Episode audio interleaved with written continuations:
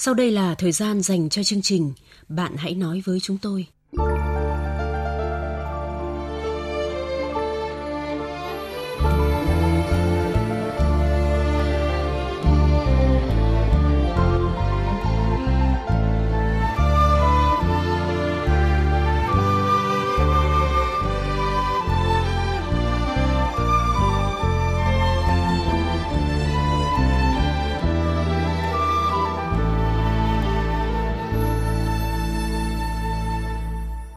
Các biên tập viên Châu Anh và Quyết Thắng xin chào các bạn. Các bạn thân mến, chương trình đêm nay chúng ta sẽ cùng góp ý với người phụ nữ có cuộc hôn nhân không hạnh phúc. Nhưng trước hết, mời quý vị và các bạn cùng chúng tôi nghe tiếp mục Điều muốn nói.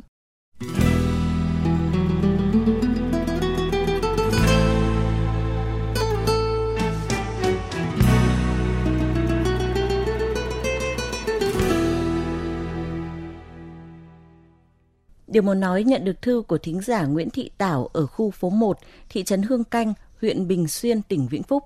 Nội dung lá thư như thế này.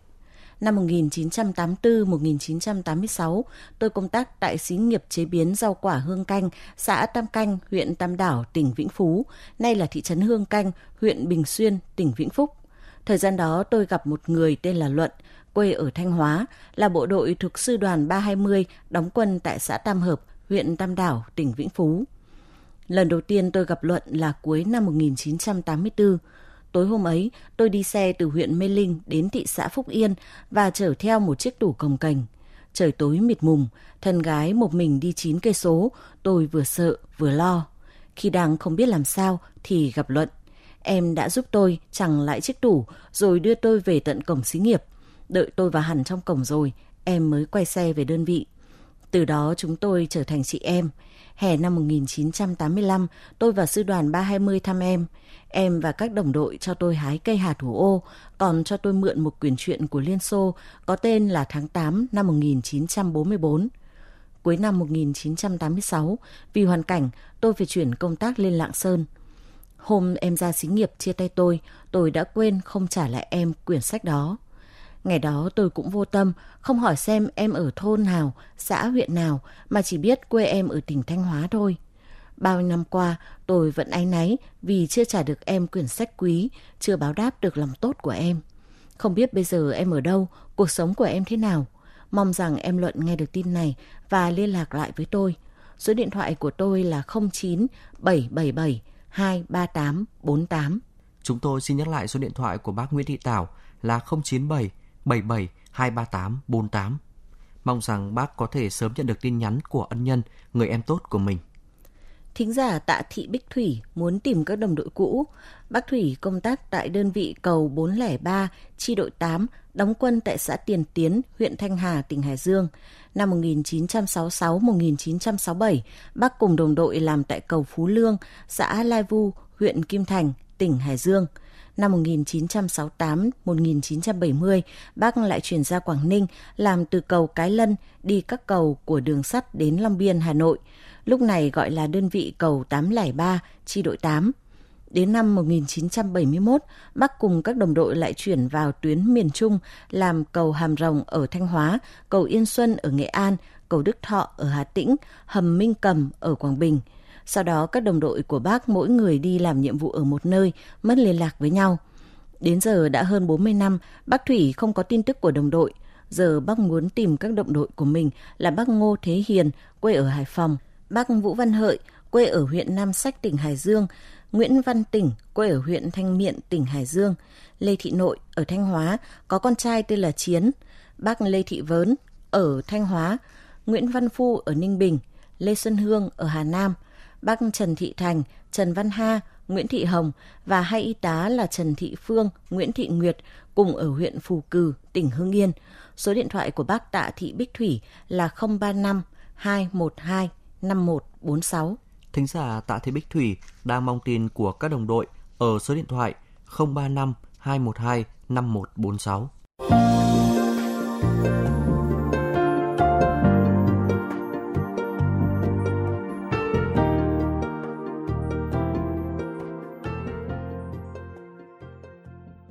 Các bạn thân mến, trước khi chia sẻ với người phụ nữ đang bế tắc trong chuyện gia đình, biên tập viên chương trình sẽ thay lời nhân vật chuyển đến các bạn nội dung câu chuyện.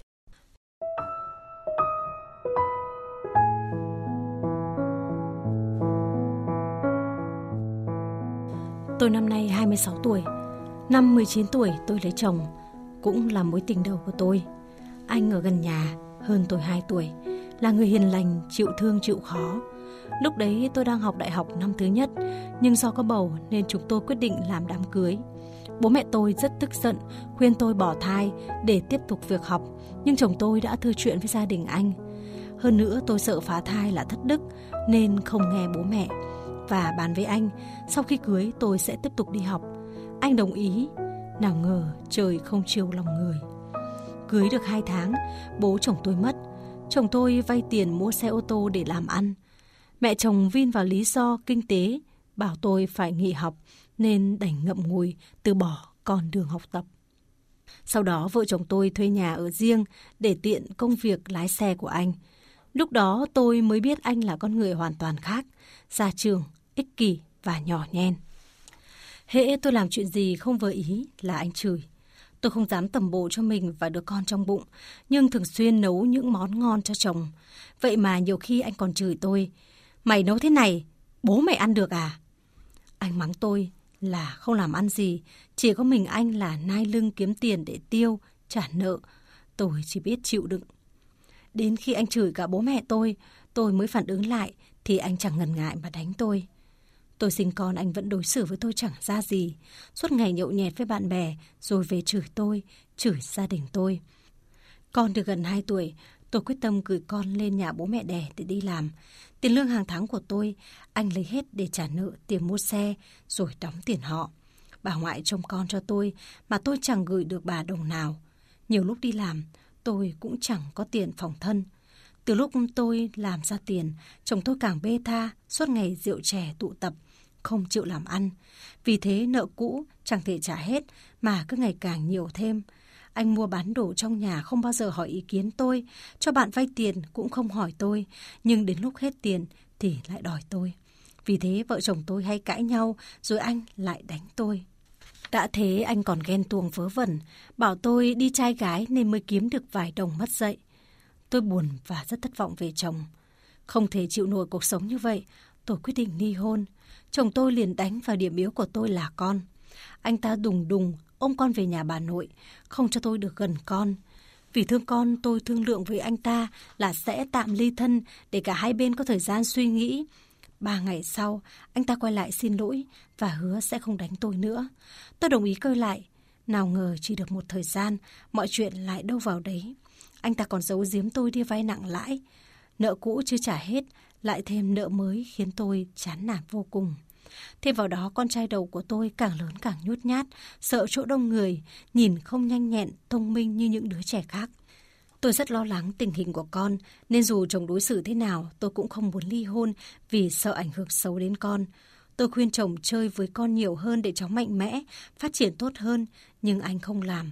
Anh chẳng bao giờ chơi với con, cũng chẳng mua cho con bất cứ cái gì. Tôi mua quần áo cho con thì anh bảo lãng phí, cho con uống sữa thì anh kêu cho uống ít thôi. Năm đấy công ty hết việc nên tôi quyết định đi học nghề rồi về quê mở quán. Một phần là để tiện chăm sóc nuôi nấng con, một phần là để tách riêng kinh tế với chồng. Anh tự lo công việc của anh, còn tôi kiếm tiền nuôi con. Tôi vay người thân tiền để mở quán làm ăn. Cũng may tôi đông khách nên công việc khá thuận lợi. Thế nhưng chồng tôi vẫn không chịu làm việc mà cứ ở nhà đeo bám tôi rồi còn tụ tập với đám bạn hư hỏng. Thấy tôi làm có tiền, anh ta lại nịnh để lấy tiền đi trả nợ xe. Được một thời gian tôi phát hiện anh ta qua lại bổ bịch với gái ở quán karaoke. Trong mấy tháng, anh ta tiêu hết mấy chục triệu vào những cuộc ăn chơi bao gái. Tôi đầu đớn vô cùng, làm đơn ly hôn, nhưng anh ta nhất quyết không ký mà còn quỳ xuống xin lỗi. Anh ta bảo do tôi bỏ bê, không cho anh ta đụng vào nên mới làm vậy. Nghĩ đến cảnh con không có bố, tôi lại tiếp tục sống với anh ta. Tôi đã nói rõ với anh ta là tôi chấp nhận sống chung vì con, nên con nợ anh ta phải báo với tôi. Vợ chồng cùng làm ăn vạch ra mục tiêu mà trả nợ. Chồng tôi lại bảo, mày cứ đòi trứng khôn hơn vịt. Thế nhưng cứ hễ chồng tôi làm đâu là hỏng đấy. Đến khi tôi sinh cháu thứ hai, mọi chuyện càng khó khăn hơn. Tôi ở với chồng mà không có chút tình cảm nào. Cách anh ta đối xử với mẹ con tôi cũng khiến tôi không thể chấp nhận được. Tôi không biết phải làm sao bây giờ.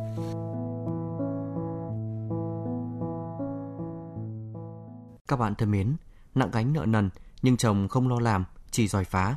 Đã thế còn đối xử với vợ không ra gì. Sống trong cảnh gia đình không hạnh phúc, nhân vật trong câu chuyện nên làm gì? Chia tay hay tiếp tục cuộc hôn nhân này? Nếu ở vào địa vị của cô ấy, các bạn sẽ quyết định ra sao? Sau khi phát sóng câu chuyện, chương trình đã nhận được nhiều ý kiến thính giả. Trước hết là ý kiến của bác Đào Hy Sửu ở Tuyên Quang. Con của các cháu rất cần bố, nhưng phải là người bố tử tế, có đạo đức mới làm gương được cho các con. Còn bố như anh ta chỉ làm hư các con mà thôi. Vậy nên cháu làm đơn ly hôn, dù anh ta không ký, cháu gửi đơn đơn phương cũng được. Ly hôn rồi, cháu yên tâm bán hàng, có thu nhập, nuôi các con khôn lớn trưởng thành. Đó là tài sản vô giá của cháu. Thính giả An Sơn chia sẻ với nhân vật trên fanpage của chương trình. Bạn đã mất 7 năm và kiên nhẫn dùng phép thử cho cuộc hôn nhân này. Bạn đã nhận ra chồng bạn chẳng hề thay đổi và tình cảm bạn dành cho anh ta cũng không còn. Anh ta không thương vợ, cũng chẳng thương con, vậy mà bạn còn duy trì cuộc hôn nhân này làm gì? Bạn tự chủ về tài chính và có thể đảm bảo cuộc sống cho ba mẹ con. Nếu có ly hôn, bạn vẫn có quyền dành nuôi con. Anh Nguyễn Danh Lộc ở Hà Nội và bác Vũ Thị Lịch ở Bắc Giang cũng cho rằng nhân vật nên giải thoát cho mình và các con. Chồng cô đã thế, mà sau cô thì chồng với người chồng phụ phu thế sao? Cô không biết khổ sao? Ly hôn ngay đi, đường ai người đi. Cô nói chuyện với chồng cô bảo là hai con thì anh nuôi một đứa, tôi nuôi một đứa. Xem chồng cô như thế nào. Nếu chồng cô không thể nuôi được thì cô nên nuôi hai đứa. Sau này có ai thương yêu thật tốt thì hãy yêu người ta. Sống với người chồng không còn tình còn nghĩa gì, thì sống làm gì? Sống với người cha không có đạo đức ấy, thì con em cũng không thành người. Rau nào trở lại sau đấy, bác khuyên em chia tay ngay, không sống với người chồng vô tích sự, làm ít ăn nhiều không biết lẽ độ trên dưới chửi cả bố mẹ vợ. Em ơi, lời kia không đánh mà đau dao vàng cắt ruột không đau bằng lời lên em chia tay nay cho mẹ con em được hạnh phúc khi em sống với cái người chồng ấy không có hy vọng gì qua fanpage của chương trình, thính giả Lê Đức Em góp ý với nhân vật rằng lẽ ra ngày đó chị phải nghe theo bố mẹ, chứ từ bỏ việc học làm mất tương lai. Giang Sơn dễ đổi, bản tính khó rời chị ạ. Chị nên bỏ anh ta, chứ chị cho anh ta nghìn cơ hội thì cũng thế thôi – chị nên bỏ anh ta để đảm bảo kinh tế và giành quyền nuôi con. Nếu cháu nhút nhát thì cho cháu va chạm nhiều vào, chứ để sống với anh ta thì con chị chỉ có hư thôi. Nếu khi ly hôn anh ta tới đòi tiền hay làm khó dễ chị thì chị hãy gọi cảnh sát. Chị phải mạnh mẽ lên chị à.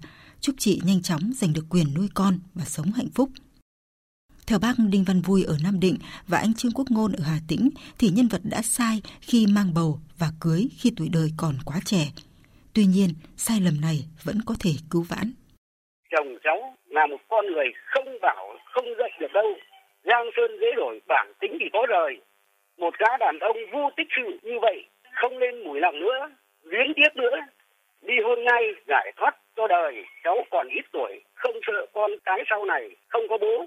Động viên và nói với mẹ đẻ và mẹ chồng rõ ràng rồi giải thoát cho đời sau này cháu gặp được mối tình từ đấy yêu đương cũng chưa muộn theo tôi cô con trẻ con trai hãy nhìn thẳng vào sự thật đối đầu với cuộc tình bất thành này là đàn ông không lo cho được vợ con, luôn đưa cái tối hàng đầu. Lại con vay tiền mua xe, bắt vừa trả nợ.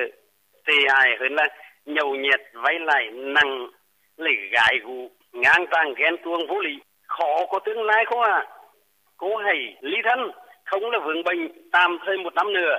Thẳng thắn với anh ta, nếu bánh xe cũ thì giải thoát. Biết là con dài nhưng sẽ còn hơn là sống với người chồng phù bạc. Chương trình nhận được ý kiến của bạn Binh Lưu với nội dung thế này. Bạn đã sai mấy đường. Sai đầu tiên là bỏ học. Sai thứ hai là phụ thuộc chồng sau cưới. Sai thứ ba là cam chịu vì con. Tôi đồng ý sự giải thoát của cha mẹ là ngõ cụt của con cái. Tuy nhiên, cha mẹ bất hòa, con cái không dễ dạy, nhất là thường xuyên bị nhiễm thói xấu từ bố. Bản chất của những người đàn ông lười nhác, mồm mép đỡ chân tay không bao giờ thay đổi được. Những người này chỉ ham chơi, ích kỷ hưởng thụ. Thấy bạn nhịn là làm tới. Nhưng bạn cương lên là anh ta chùn. Người đàn ông so đo với con thì đừng mong anh ta hy sinh vì bạn. Bác Đào Mạnh Biện ở tỉnh Hưng Yên cho rằng nhân vật không nên tiếp tục cuộc sống đau khổ. Chồng chị có nhiều tính hư tật xấu, không thể chấp nhận được, không tiến bộ, không biến chuyển, không thương yêu vợ con, làm gánh nặng cho gia đình, có chồng cũng được không. Tốt nhất là chị ly hôn mẹ con sống được bình yên và thanh thản. Thông qua fanpage của chương trình, thính giả Trung Kiên góp ý với nhân vật rằng bạn không muốn ly hôn vì sự ảnh hưởng xấu đến con. Nhưng bạn hãy nhìn con trai mình đi, xem lý do gì mà con lại không mạnh mẽ và có phần nhút nhát. Phải chăng cháu được chứng kiến bố vũ phu rồi hay quát mắng mẹ nên bé sợ và càng thu mình lại không? Hãy nhìn lại người chồng bạn đã lấy có làm tròn vai trò của người chồng, người cha trong gia đình không? Hay chỉ toàn mang lại nỗi buồn và làm tấm gương xấu để con soi vào thôi? Sống với một người chồng chỉ biết đến hưởng thụ mà không cần biết vợ con mình sống khổ sở như thế nào thì cố gắng cam chịu và nhẫn nhục có mang lại kết quả gì không? Cuối cùng là ý kiến của thính giả Nguyễn Thị Thơi ở Vĩnh Phúc và bác Vũ Công Thiệp ở Phú Thọ và bác Triệu Xuân Trụ ở Quảng Ninh. Bây giờ cô khuyên cháu hãy tâm sự chia sẻ với chồng cháu lần cuối, cho chồng cháu một cơ hội. Nếu không chịu sửa chữa vẫn chứng nào tật đấy, sống thờ ơ vô trách nhiệm, gái gú đánh đập cháu như vậy. Lúc này cháu không thể chịu đựng được nữa, đành phải giải thoát cho mình bằng cách là ly hôn để cuộc sống được bình yên thanh thản. Cháu hãy cho chồng cháu một thời gian nữa, một cơ hội nữa xem chồng cháu có thay đổi theo chiều hướng tốt hay không. Nếu qua thời gian đó mà chồng cháu vẫn ngựa quen được cũ, vẫn đánh đập, chửi mắng cháu rồi quan hệ lăng căng ngoài luật với người đàn bà khác và tàn phá hại khiến cháu đau khổ không chịu nổi nữa thì cháu đành phải ly hôn người chồng tại bà cái đi cho khỏi khổ. Bây giờ cháu gặp chồng và thẳng thắn tuyên bố là chia tay rồi sau đó như thế là mẹ con về ngoại và cháu tuyên bố này này rồi thì một thời gian thì sẽ giải quyết tính chuyện ly hôn sau sau đó cho về đấy mà chồng sang bên ờ, ngoại mà gây rắc rối hoặc là bạo lực với cháu thì cháu cũng báo cơ quan để xử lý và giải quyết tái diễn nữa thì chia ly là cách tốt nhất không còn ân hận gì nữa cháu ạ À, tôi thấy là thật sự khâm phục sức chịu đựng của nhân vật chị Châu Anh ạ. Vâng. À, sống trong hoàn cảnh chồng nợ nần này, rượu chè, vũ phu, không quan tâm đến con cái, lại suốt ngày nã tiền vợ mà nhân vật vẫn có thể nhẫn nhịn đến 7 đến 8 năm rồi ạ. À, theo tôi thì nhân vật nên ly hôn càng sớm càng tốt. Nếu anh ta làm khó dễ, đánh đập, dọa dẫm em ấy thì có thể báo công an. Nhờ pháp luật can thiệp thế nào thì anh ta cũng sẽ phải sợ thôi ạ. Vâng, tôi nhớ là trước đây thì à, có một thính giả nữ cũng từng gửi thư đến chương trình tâm sự về cuộc hôn nhân như địa ngục. Thế nhưng vì hai con, bạn ấy vẫn cố gắng nhẫn nhịn, níu kéo người chồng vũ phu rượu chè, cho đến khi bạn ấy phát hiện con lớn của mình có những biểu hiện tâm lý không bình thường. Và nhờ sự tư vấn của chuyên gia tâm lý thì bạn ấy mới biết là con mình bị như vậy là do nhiều năm sống chung với người bố tệ hại. Vì con, bạn ấy đã quyết định ly hôn. Cuộc sống sau ly hôn cũng khó khăn khi mà mình bạn ấy phải nuôi hai con, nhưng mà bạn ấy không quyết định về hối hận của mình bởi vì sau khi ly hôn, tình hình của con bạn ấy đã tốt hơn. Tôi nhắc lại câu chuyện này là muốn những người phụ nữ muốn níu kéo gia đình vì con cân nhắc lại xem là họ có thực sự đang vì con hay không và những đứa con suốt ngày phải chứng kiến cảnh bố quan mắng, đánh chửi mẹ thì liệu có thể phát triển tốt hay không? Và giờ thì tôi có đôi lời muốn nói với nhân vật của chúng ta. Khi kết hôn, ai cũng mong mình được hạnh phúc. Có điều, dù tìm hiểu và yêu nhau 5 năm hay là 10 năm thì cũng chẳng ai dám nói chắc là chồng hay là vợ mình là người bạn đời tốt, không bao giờ phụ bạc, không bao giờ thượng cẳng chân hạ cẳng tay, chứ đừng nói là đến việc lấy chồng vì bác sĩ bảo cưới như em.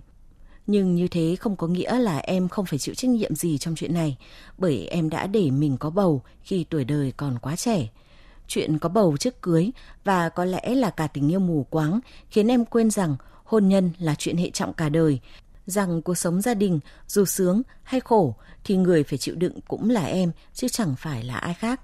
Thế nên em cũng quên mất là mình phải thận trọng trong việc lựa chọn bạn đời. phụ nữ hơn nhau ở tấm chồng. Thế nhưng muốn hơn được người khác thì bản thân người phụ nữ phải có sự tìm hiểu kỹ lưỡng, cân nhắc trong từng sự lựa chọn.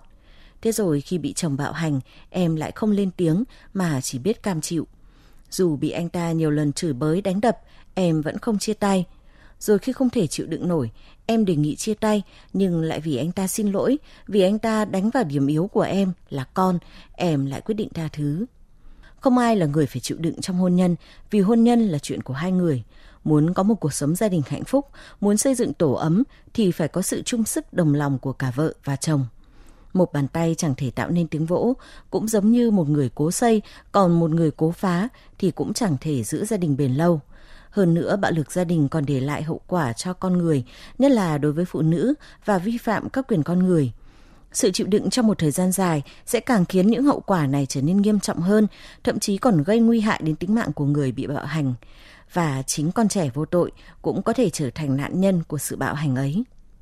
Em nói con mình ngày càng ruột rè, sợ chỗ đông người, nhìn không nhanh nhẹn, thông minh như những đứa trẻ khác. Vì thế dù chồng có đối xử với em thế nào, em cũng không muốn ly hôn vì sợ ảnh hưởng xấu đến con. Thế nhưng em có từng nghĩ con em như thế là do bị ảnh hưởng từ người bố suốt ngày nhậu nhẹt, đánh chửi vợ. Và tôi rất đồng tình với ý kiến của một thính giả trên fanpage của chương trình rằng người đàn ông so đo với con thì đừng mong anh ta hy sinh vì bạn. Tôi biết để đưa ra một quyết định dứt khoát không phải là chuyện dễ, vì giữa hai người còn có hai đứa con và nhiều ràng buộc khác nữa. Tôi và các thính giả đêm nay không thể làm việc này giúp em. Ý kiến của chúng tôi chỉ là cơ sở để em tham khảo mà thôi. Nhưng tôi muốn em cân nhắc thật kỹ hoàn cảnh hiện giờ của mình và cả việc liệu người đàn ông ấy có xứng làm chồng của em, làm cha của các con em. Bạn hãy nói với chúng tôi người bạn tâm giao nối gần mọi khoảng cách. Bạn hãy nói với chúng tôi, nơi thỏa mãn nỗi khát khao được tâm sự sẻ chia. Chương trình Bạn hãy nói với chúng tôi phát sóng 22 giờ thứ hai, thứ tư, thứ sáu và chủ nhật hàng tuần trên VOV2 Đài Tiếng nói Việt Nam, tần số FM 96,5 MHz.